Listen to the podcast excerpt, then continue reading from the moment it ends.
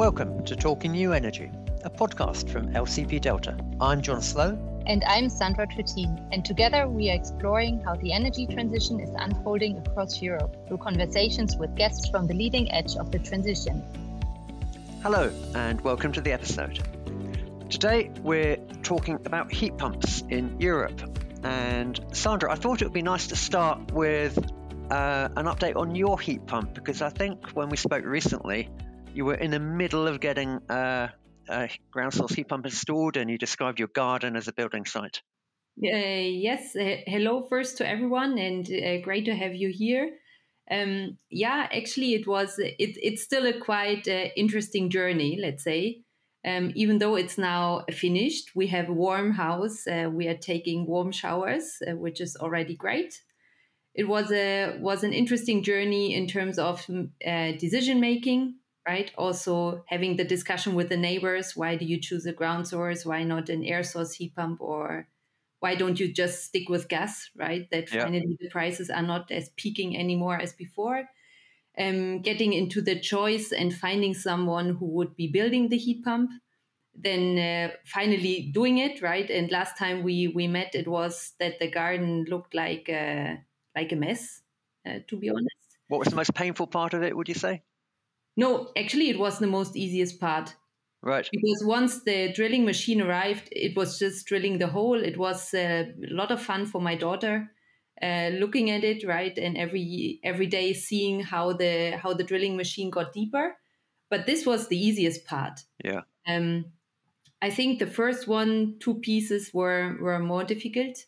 Um, also making the decision, um, getting the right um, partner on board and then i think it's also probably more in in having the right partner who, who takes care of the installation within your home.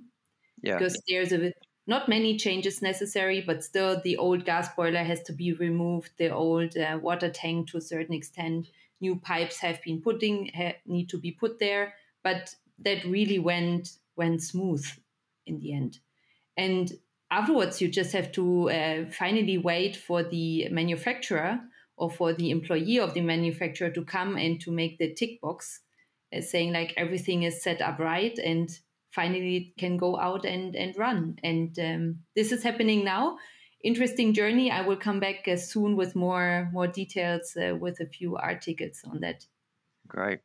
Well, Sandra, I'm quite excited because you remember we were on Nathan Gambling's podcast. Uh, he runs a heating yes. podcast in the UK. And he's put me in touch with uh, someone near me in Glasgow who has got the heat pump with the highest efficiency in the UK on some open source website. So we had a chat the other day, and he's going to come around for a coffee, and he's going to help me optimize my heat pump to get really push the performance wow. as high as it possibly can be. So. Um, I'm I'm curious to see what he will change in terms of parameters. Um, so am I. So am I. Where uh, he would see the difference. Me too. Me too. I, I want to hear the outcome of that visit. well, enough chit chat about our heat pumps. Let's move on to the topic of the day, which is looking at the growth of heat pumps across Europe. And we'll introduce our guests. Yes, so first uh, we have Thomas Nowak, uh, the Secretary General of the European Heat Pump Association welcome, uh, Thomas. Uh, good, uh, good to to have you here with us. It's a pleasure to be here. Thank you. And to kick off, I would immediately have a question to you. If you're looking back to the time when you started off at the association to now, what has mainly changed in the heat pump sector? Everything, if if you want a short answer, and of course I can explain a lot about it. I started in Brussels in a dark evening uh, of 2006. LinkedIn reminds me it was 17 years and four months ago. And when I arrived in Brussels, it, I was not greeted by welcome cheers. Most people said, We have already established renewable technologies. Heat pumps are not using renewable energy, anyways. Most of the time, they don't function, and you can't use them in unrenovated houses, and for sure not in cold climates. And nobody talked about district heating and industry. And I think the, the biggest change is that over these 17 years, we have established heat pumps solidly in the political discussion, in the political discourse, as a technology that provides sustainable and resilient heating and cooling based on renewable energy to European citizens and industries alike. And this is happening from the top down. Ms. von der Leyen is mentioning it in the State of the Union uh, speech when also when they referred to industry. Then it's recognized that the heat pump industry is quite a market leader for the whole world. So there's a lot of manufacturing still in Europe. And then it goes further down. We have established together with uh, Kadri Simson, Commissioner for Energy, the heat pump accelerator and the action plan that the European Commission is making out of it. And on the member state level, you see quite significant moves in the direction of putting facto, de facto or factual bans of single fossil boilers into place. That, of course, is always on the back of allowing hybrid solutions because the combination of number of technologies will then allow us to provide solutions for every type of building. And maybe as the last point, also system integration was never mentioned. And I think it was you at, at our forum who said we are asking as EHPA the question wrong. We shouldn't ask, can the electric grid hold for 50 million heat pumps? But we should ask, can we fully decarbonize the electric grid without 50 million heat pumps? So you see, it's it's a complete conversion of the opinion of many people in the in the sector and for sure of the major policymakers. Yeah, I think that was one of my best sentences over the last month. At least I find it back again and again. Our second guest is LCP Delta expert and colleague Steven Ashurst. Hello, Steven. Hi, Jon. Hi, Sandra. Hi, Thomas. Looking forward to the chat. Thanks for joining us. Steven, can you give us a bit of scene setting? So, if you look at all the heating appliances sold across Europe, how many of those are heat pumps today, and how quickly is that, that figure changing? Uh, so, this was an, a very interesting exercise pulling these numbers together. So, what I'm going to share is an excerpt of the top seven to eight heating markets in Europe, so very representative of the entirety of, of the European heating market. We have a ratio of standalone fossil fuel boilers that are sold to hydronic heat pumps. So, yes, mostly air to water, also ground to water, and um, yeah, hybrids in there as well, a fair amount of hybrids. So, last year, the ratio was about 4.4 to 1. So, 4.4 standalone fossil fuel boilers installed for every one heat pump.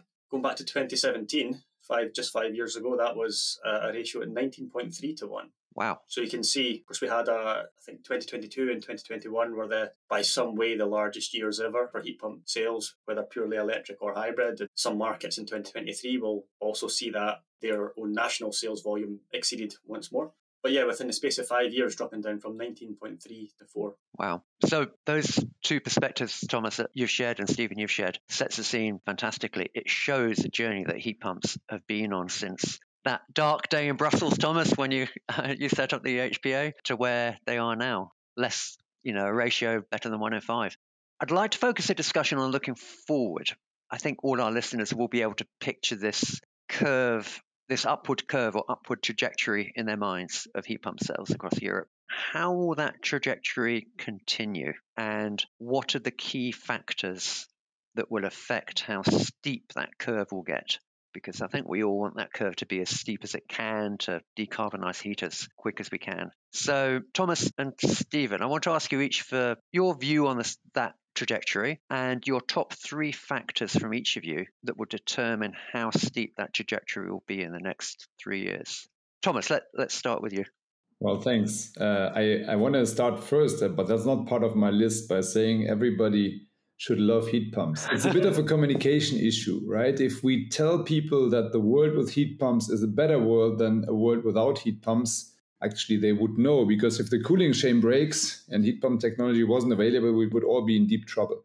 But to answer your question, it's, it's a very good one. Everybody loves S curves because if you invest at the right point in time, you will become very rich. And I do think that we are really at the tipping point. Our own graphs show an even more positive picture than the one that Steven has shown because we are also counting the air to air heat pumps that are used for heating. And then I am concluding that we are looking at a factor of one to three actually but the tipping point, the inflection point was two years ago about. So our, our curves start to increase rapidly in 2021 and 2022 with 34% and 39% of growth respectively. And in my opinion, it would have been great if this growth could have continued. Unfortunately, and maybe we need to touch about that on, on that a bit later, 2023 is a very difficult year for the industry. But let's assume it wasn't, mm. right? Let's assume we had this conversation at the end of 2022 and we had the data, or maybe first quarter of 2023, we only had data for 2022. Then I would have told you this is supposed to continue because, as I said,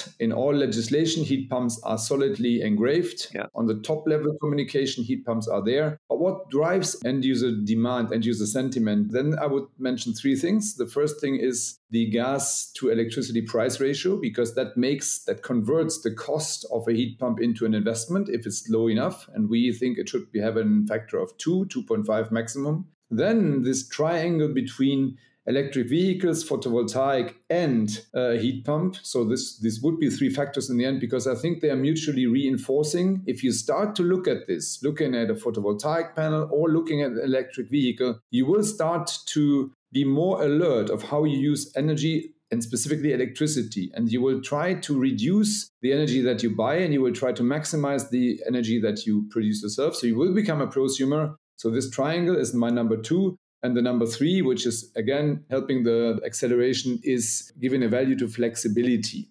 And because end users are so important, I think it's not a major driver, but it will be a huge support act the establishment of one-stop shops so that we can provide trust to those people that are supposed to buy and eventually pay for the heat pumps. And what is your view, Steven? What do you think from your point of view are the drivers before we dive into the discussion? Well, we we published a paper on this a few months back, and I think yeah, the, the top three areas that we picked out then still hold true. So suppliers, retailers of, of heat pumps need to continue to see sales take share from new market segments. So much, certainly not all, but much of the growth we've seen in the last number of years has been based on the in the new build segment, and that's almost you know a part of the market that's wrapped up now. Hybrids had a brief spell, but mostly we see it's fully electric heat pumps going into into new homes. But there will need to be more commonly installations replacing natural gas, oil more consistently. It's not that talking about fully electric retrofits, this time they don't have a share there, and it does vary quite a lot per country. Whether it's through the hybrid route or whether it's just through high heating or uh, so high temperature or high or high output fully electric systems, that is still a massive part of the market that is quite untapped when you look at different countries.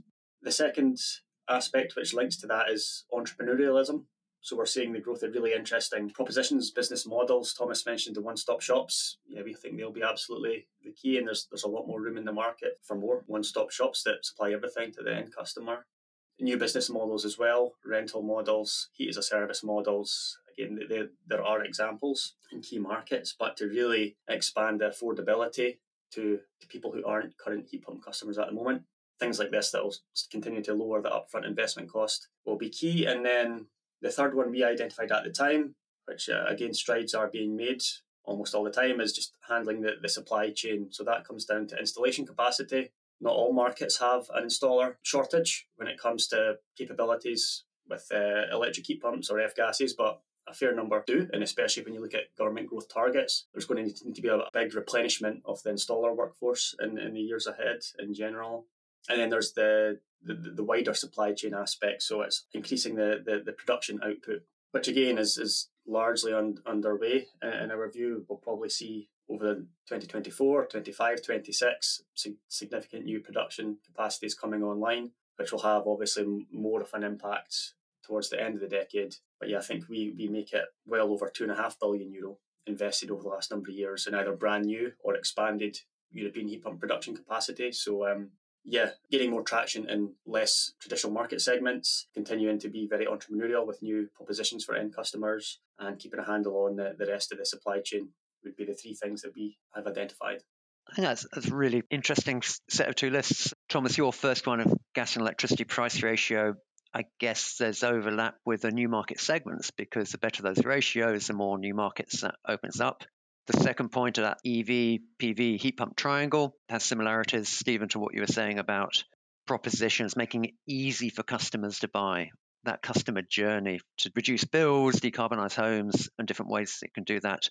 And then two quite different but really interesting points: the, the value of flexibility and the the supply chain, uh, particularly the installer challenge. Sandra, any any observations from your side? Yes. So out of my own experience, I think the biggest challenge, let's say, for the future growth I have seen or heard is actually the financing.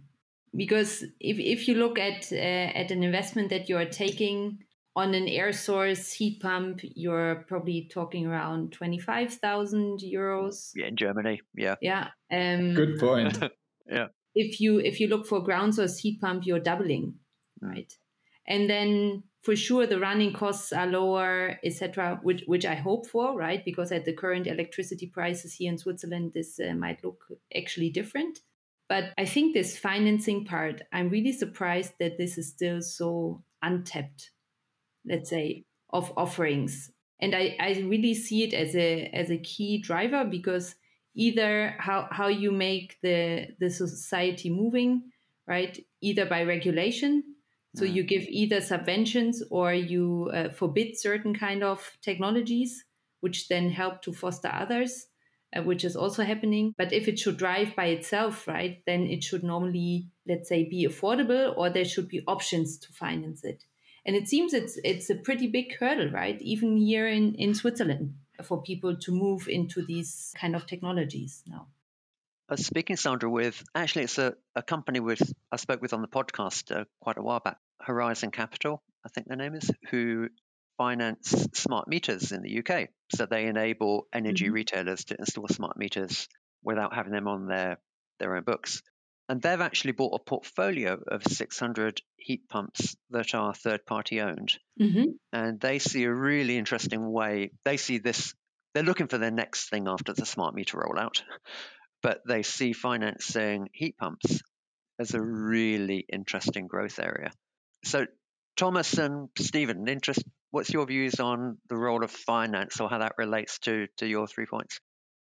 Well, if I if I start, then um, the electricity to gas price ratio will actually make financing easier. As I said, we need to move from having this as a cost and people perceive it only as a cost because that has all these implications of unaffordability uh, to making it an investment. And no government of this world will be able to pay for the energy transition from their own pockets. No. Hence, it is essential to activate end user funding. And this activation will only happen if banks understand what heat pumps can do. So there's there's we always talking about a lack of installer knowledge. I think we do have quite a big lack of financing partner knowledge where the people do not understand what the benefits are or it doesn't fit their own uh, calculation methods. And if the heat pump really saves heating costs, which is not the case today, especially with the prices of a heat pump installation in Germany. And it's actually a striking mismatch between Germany and what you pay in the UK for very much the same machine.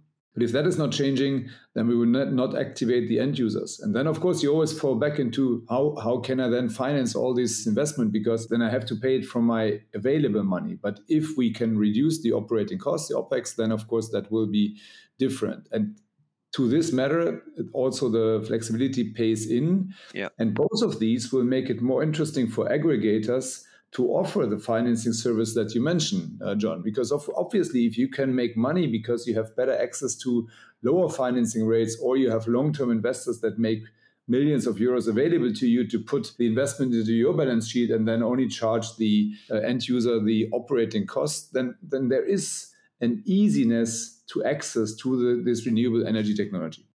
On that price ratio, Thomas, how I might ask each of you to, for your three factors, to your level of confidence on each of them. But if we start with the electricity to gas price ratio, what's your level of confidence that that will move to that two 2.5 to 1 that you said? Well, it will move. It will move. On the policymaker side, we see a lot of agreement that this is an essential point. I, every policymaker I've been talking to over the past two to three weeks agrees to that.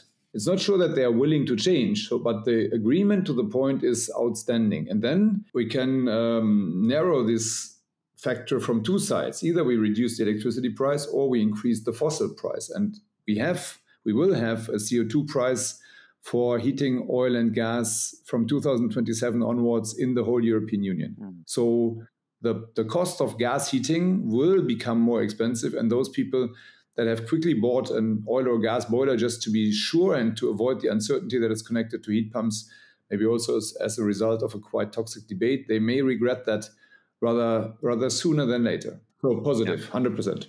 Steven, what about your view on the, the financing part and how that plays into your three points? Yeah, on financing first. So it's crucial, absolutely, as, as Sandra outlined. It should be quite straightforward for non-residential customers, typical C&I customers, because um, there's lots of things you, you, you can do on balance sheet, off balance sheet. You, you can just charge one price for everything, including servicing and heat output. I think it's much easier to make a sensible, understandable offer to a consumer in the commercial market that ultimately makes moving off a fossil, a standalone fossil fuel system to a system with renewables or, or heat pump based easier. When it comes to the, the residential market, it is still a lot harder. So yeah, our second point was on entrepreneurialism, and we're saying that we anything that can be deployed to allow people to to not be reliant on using a grant and still paying upfront for the balance of, of the installation. So yes, to be able to rent, to to to take a heat as a service contract. Some very interesting, very early stage examples of things like salary sacrifice. Listeners might know a little bit about that. Um, a tax efficient way to invest in more expensive things. Quite common. You can use it for um, to get a new bike or something through your through your work. But there's one or two uh, examples that are trying to help people invest in heat pumps now in that way. We did a, a, another piece earlier this year talking to a selection of retail banks, mostly active in the UK, but you know, multi, global banks. And it's clear that net zero, they don't really look at it as decarbonisation of heat. They look at you know, net zero as the, the term that, has got their attention now. And of course, they see that, that it's a, a huge a huge, opportunity for them, but they still don't really know how to make a business case for themselves, whether it's, you know, from lending capital to your average householder. And there's some, some again, it's largely at the trial stage, but very interesting models being looked at. Uh, a green mortgage, or even more, not even just a green mortgage, but a green loan. So the activity in this area from stakeholders that you're drinking have the money to deploy, that'll get much more common. Mm. Already is becoming more common, and we've, we have some colleagues who are convinced there's a flood of private finance coming this way. I think in general it is towards uh, the energy transition, but when it comes specifically to the decarbonisation of heat, uh, it'll take a little longer. But yeah, lots of reasons to be positive uh, that there will be more options for for, for average householders uh, in, in years ahead. In general, I think that sounds quite optimistic, right, or, or positive. But Thomas, I'm coming back to one of your points earlier where you said like 2023 might not be this kind of optimistic, positive year for the industry as expected. Could you probably tell us in two, three sentences why that is or what has changed? Well, what has changed is the gas to electricity price ratio has rebound and now it's up again in quite a few countries. And that means that for many end users, the investment is more difficult and they don't see the investment part of uh, enduring these costs. That's number one. Then we are looking at an overarching insecurity in the markets. Interest rates have increased tremendously. Christine uh, Lagarde has said that interest rates will stay high as long as it takes. I find it a bit haphazard not to say what that really means because there is a lot of insecurity, and the new build market in many countries has, I think it's safe to say, has collapsed. And because heat pumps are still a predominant solution, at least more than 50%, of the heat pump uh, of the new build market of buildings, this has really affected the manufacturers tremendously. And they weren't prepared for that because at the end of last year, you may, you may remember, heat pumps were disseminated to the highest bidder, and you were not able to make any price comparison. If you approached an installer and said, ah, I don't like your price, I will ask one of your competitors, they would wave you goodbye and say, good luck. Next, please. And that that was this change was so fast. I think it really happened within three months maximum. It was really fast. And now we are sitting in a situation where the manufacturers have taken the word of the policymakers at face value and they have invested a lot of money. I counted up to more than 5 billion euros of announced investments and a lot of it is really now put into concrete. So there is factories either finished or under construction and close to finalization. So this shortness of demand is met with overcapacity if all these new factories were to start production. And that, of course, is quite a crunch situation. And at the same time, then we also have the F gas regulation, which is now finalized, but which is in a way devaluing some of the additional production lines and also products. So if you were not able to sell some of the products that you produced end of last, uh, last year or beginning of this year, and, and now the situation has changed and some people change their opinion and they're insecure anyways on what to do, and they read that, oh, there's a new regulation coming out that is limiting the availability of certain refrigerants, then they may simply conclude that they wait for the investment. So that puts on top an additional burden. And all of these things across Europe, really. There's a few markets where it's different. The, the, the, Netherlands are still growing. Sweden seems to be quite optimistic. But for example, the southern European markets are not growing at the moment. We are not sure if we can even achieve the 2022 sales numbers in 2023. I'm still a bit optimistic, maybe a bit more optimistic than some of my peers, hoping that this triangle that I showed to you and that this huge success that photovoltaic investments have and electric vehicles uh, have, but even there you see some slowdown, leads to um, a parallel effect also for heat pumps. I'm not sure if it really happens. At the same time, I'm talking to installers that say I'm still booked until early next year, so that there some industry sentiment has it that uh, it's expected that there's going to be a, a, major slump in the beginning of 2024 before it gets better. Mm-hmm. I guess, Thomas, you talked about S curves earlier on. And if we picture an S curve, it's a smooth line. The reality is, S curves are never smooth. And it reminds me a bit of the, the solar boom way back in Germany when there was a challenge around the production of silicon and a shortage of solar and the price spiked and then there was oversupply of silicon and it was completely the opposite problem so I guess for both of you, Thomas and Steven, are these things just part of what happens when you have S curves, when markets transform? Or is there anything fundamentally worrying you? Maybe relating to that wobble or to your three factors. What would be your biggest concern around the growth over a long period of time, keeping accelerating? Steven, do you want to go first and, and then Thomas? I don't think it's necessarily a cause a cause for concern. I, I'm really interested interested to see how this will play out. You know, there, there's going to be by the end of this decade, I would say much more potential production capacity of heat pumps than the European market is asking for, just based on you know normal replacement rates and the fact that yes, still they won't be an option for for everybody, and uh, there will in that time also be progress on things like sustainable liquid fuels and low carbon gases. Another discussion. But I think that ultimately the the significant expansion in European based production capacity will only be a, a, positive for, for consumers. It should exert a lot of downward pressure on product prices, which have been rising in the last number of years. And under normal conditions, I would expect would continue to rise because the move to the new refrigerants, R290, the key one. So it's not just the refrigerant that changes, it's the components that interact with that as well. So of course, there's always going to be the, re- the recouping of the R&D investments there. So this significantly increased level of competition, not just between the main traditional heat pump brands, but the traditional European HVAC boiler brands as well. That's going to be fascinating to see how that plays out. So I'm not sure if that completely or directly addresses your question, Jon, but I think it's going to be, yeah, not necessarily a cause for concern anyway. Thomas, how, how do you see it? Are you are you worried about the the next years?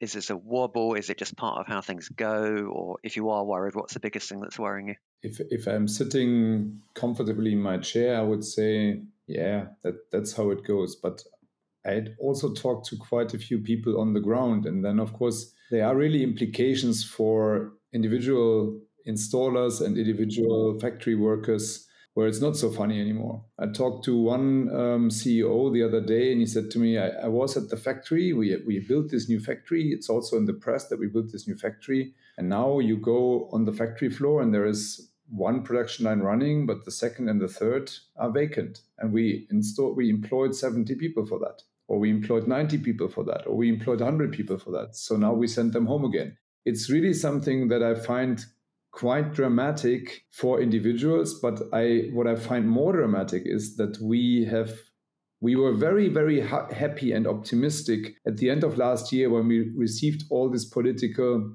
support and i attended the conference of the german heat pump association in berlin just recently and we had five policymakers. They all said, yes, we understand electricity prices have to go down, um, but that's complicated. So you see that on the lip service level, it's okay. We we want to do this, and of course, ideally, we would like you to all shift um, into heat pumps because then we solve our energy and climate problems. But when you ask them then what they will do, I find a threatening silence. The gravity of the situation, the gravity of the demand slump, seems to have not arrived on the policymaker level. At least I cannot see that they take ambitious action. I have asked repeatedly for an all hands on deck approach. And uh, my feeling is at the moment, we are not seeing an all hands on deck approach with policymakers that would make me optimistic uh, in a direction where this is changing fast. And we, we have seen so many. I mean, there was this rescue and uh, recovery facility. This is running out now. So you will see also there is going to be a crunch and available financing in the near future on the European level, which may influence subsidies that are paid, etc., etc. But we need the opposite. We, we need a strong drive in the direction of creating conditions that facilitate demand. And that I don't see. So, you know, that that's my concern. Not so much what I observe, but the reaction to that. But then would you be thinking that solving it, let's say, with innovative business models, or as it is done now, packaging it into full fledged solutions with uh, solar and storage and charger might drive the market by itself? Well, it's one it's one point. It's one point. But you will also not find these innovative business models if there is no business case behind it. Mm-hmm. Especially the people that offer these innovative business models have a very, very good accounting department, and they will t- they will tell you immediately if this makes economic sense for them, because also they will only get the big investors to pour money in this sector if these big investors see returns on investments. And normally, these return on invest returns on investments are bigger than the ones that an end user would accept. If you look at end users in Germany, you can probably not define a payback. Okay, we have all heard that when you buy a new kitchen or a new car, you also have no payback. But people see a heating system, at least in the direct comparison to a fossil boiler, more as something that should pay off. Yeah. And that will need some degree of policy intervention uh, to achieve that. But if we get that, that opens up the new sectors, Steven, that you talked about. That will unlock the more of the entrepreneurialism, the business model innovation, the financing that we talked about. Um, inevitably, I guess, won't be a smooth S curve. now, we've already got a 2023 bump, but hopefully it's sm- smoother than it is bumpier. Let's put it that way. I think keeping our time, we better bring out the talking new energy crystal ball. So I'm going to set the dial quite close. We've talked about 2023. I want to set it just for three years' time, 2026. And Steven, Thomas, for that year, fast forwarding to that year, what's the heat pump market doing in 2026? How much momentum will we have? Will we have? Will we have kept? Will we have gained in 2026? So try and provide a, an elevator pitch for the heat pump sector in 2026 around that momentum growth S curve angle. Steven, do you want to go first and, and then Thomas? Ultimately, at this point in time, we are forecasting a, a compound growth rate to the end of the decade of 10% annual growth in heat pump sales in Europe. So, yeah, not quite the, the heights of the last couple of years, but overall, that very positive trends. We're also seeing some key markets down this year and potentially some flatlining next year. But based on reasons we've discussed earlier, uh, return to more generally positive conditions from 25, and perhaps not as bullish on the, ener- the, the change in the energy price ratios as others. So I think that will be a, a slow process in markets where it isn't already underway, and it is very underway or done uh, essentially in other countries. But those where it's not already underway, Britain, Italy would be key ones. I think it'll be very slow. Um, so, but seeing seeing momentum in 2026, seeing that S curve uh, back on that S curve by then. Like I said, yeah, our, our, overall outlook is positive, and the key thing about 2026, uh, which could be a milestone overall, and the, the heating transition is the the Netherlands. You know, and invariably we see the Netherlands as a as a country that's leading the way in, in many areas of decarbonisation of heat, and potentially from that year, the minimum viable retrofit heating system will be a, a, hybrid heat pump. Well, if the Netherlands, there's there isn't a country that's more of a, a gas country than the Netherlands, so if they can, that would be a great example. Thomas, your view.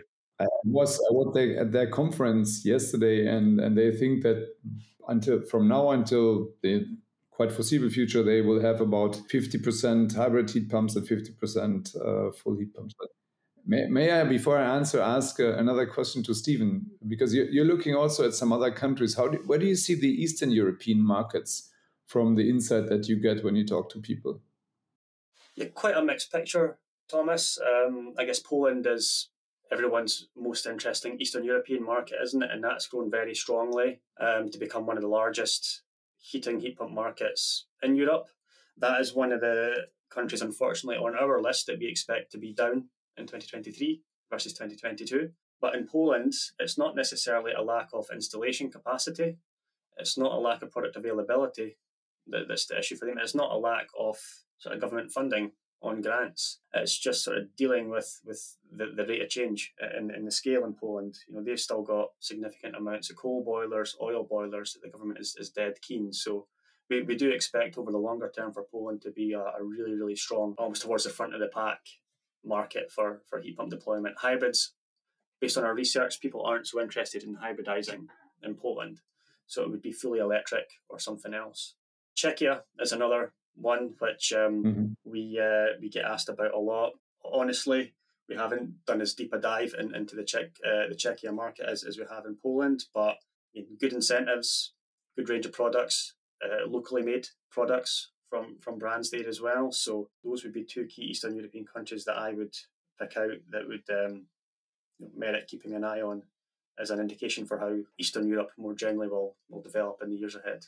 Very interesting. Yeah, I, I share that view for sure. Um, we, we probably one of the challenges in these two markets is to make them really home markets for their own industry. One journalist quoted the other day that uh, there is a new heat pump valley coming up, similar to Silicon Valley in the United States. And they said, yeah, this is somewhere in the south of Poland and uh, north of Czechia, and then maybe also some Slo- Slovak and Slovenian locations, and um, could even branch out into Romania and Hungary because we don't have good solutions for uh, affordable solutions for these countries. And one thing that I did not mention so far, I, I think that if we assume that we have this 30% share of heat pumps in the overall heating market, plus minus, right, then we can conclude that this is the, the target group of these heat pumps are people that are more affluent. And what we are still lacking is both business models and solutions for people that are much more economically constrained where, where really it makes a big difference if you invest 10,000 euros or even 15,000 euros is, is, is, the make or break distinction. And so I think that that will be essential. But to answer your question, then 2026, I am of the opinion that we see a bump now with all its difficulties, and we need to use that bump to remind policymakers that they have to take action because in in general we have the tool sets ready. The technology is here. We understand the business models. There is enough ample evidence from countries where flexibility has a value and end users can benefit from flexible electricity tariffs and they do so so you know that there is examples we can show examples for heat pumps in pretty much every building type we find in one country significant numbers for that. We find solutions for um, from from new business models based on flexibility or maybe on a lower electricity price. And we find countries where even the demand on installers has been successfully met by industry. So principally everything is ready, and hence I my conclusion would be 2024 is the bump in the road, the bumpy ride. I hope it doesn't throw too many people uh, out of their cars and everybody is, is buckled up safely. And then 2025, maybe even late 2024, we see a rebound. I do think that we need uh, double digit growth. I have calculated uh, when REPowerEU came out that we need something between 15 and 25%. Of course, it depends. And and uh, when at the end of this S curve, maybe that is around uh, 2030, 2035, when heat pumps should be something like six, seven million, maybe even eight million units. Yeah, that's because S curve now, the tipping point at three million, then maybe another, another tipping point at six, and then it starts to flatten out because we don't think that heat pumps will take everything, even though I'm mm-hmm. very optimistic. So double, double digit for sure. If I have to give you a number, I will not, but a range my guess would be 2026 back between 20 and 30 percent. Well, that's a nice optimistic note to, to finish on. We're, we we hit a bump, but there are always bumps, and as you say, it's it does have real and tangible effects on individuals, companies, investors. So uh, let's get through this bump as quick as we can, I hope, and back onto that S curve. Thomas, Steven, thank you both very much. It's been a real pleasure, and there's loads more we could have talked about, but hopefully that's given our listeners a real flavour of uh, where heat pump markets are going in Europe. Thank you both. No worries. Thank you as well. Thank you very much.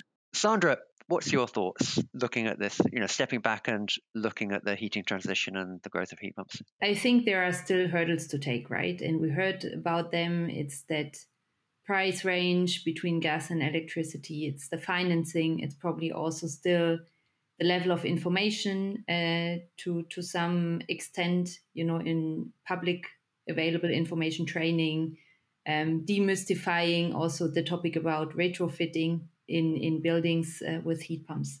But the the main point that I see again is that we should try everything to not rely on on policymakers as much as we can. I mean, for sure, support is needed, but we also all know that policy is not moving quickly. So I think now it's it's on us again to look for these innovative business models and to make and create that that space to bring in more heat pumps into the market and electrify heating in whatever kind of way, right? Driven by the market, which is not easy, right? It's the same mm-hmm. as it, it's the same as Flex ten years ago, right? That was also not easy. Yeah. But there there is a chance, and I think it's also great to see some innovators, let's say, moving, because once the hurdle is taken, I think then it increases also also more um, for for others, right? And the market gets more interesting. Then I think also individually, I think it's always if you can afford it, why should you not change it? I know there are limitations. I know that every family, every household has to take its priorities depending on the context, etc. But I think it's also on us, right, that we have to make that happen. Absolutely. And how how about you? What is your view? What are your key takeaways? We are dependent on policy to some to quite a large degree and through lobbying, education, finding ways forward. I think that will start to happen, but it will take time for those price ratios to get where every in every country where we need to get them. But what I'm really actually heartened by is the number of companies diving into this space, be it innovative product design and packaging, be it new business models, be it people trying financing. You talked about flexibility 10 years ago, Sandra, and I remember drawing a map of aggregators across Europe and there were like 70 of them. And there were hardly any price signals. There was hardly a market. And yet everyone was diving into that market. And heat pumps is different. There, there is a large market, but still the number of companies innovating, trying, pushing things forward, uh, countries like the Netherlands where progress is being made, I'm actually quite optimistic. But I don't think it will be smooth. I think some things will take longer. Mm-hmm. And it inevitably will be a bit bumpy, which is hard for companies to yeah. navigate. Let's stay so, curious around the future. Yeah, yeah. I think that that mindset of creating the future, and that's what I see the energy sector and new entrants doing is is starting more and more to create their own future. Okay, let's leave it there. Thanks everyone for listening. We hope you enjoyed that episode and look forward to welcoming you back next week. Thanks and goodbye.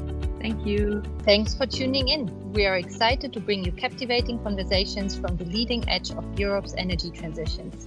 If you got suggestions for topics or guests for future episodes, please let us know.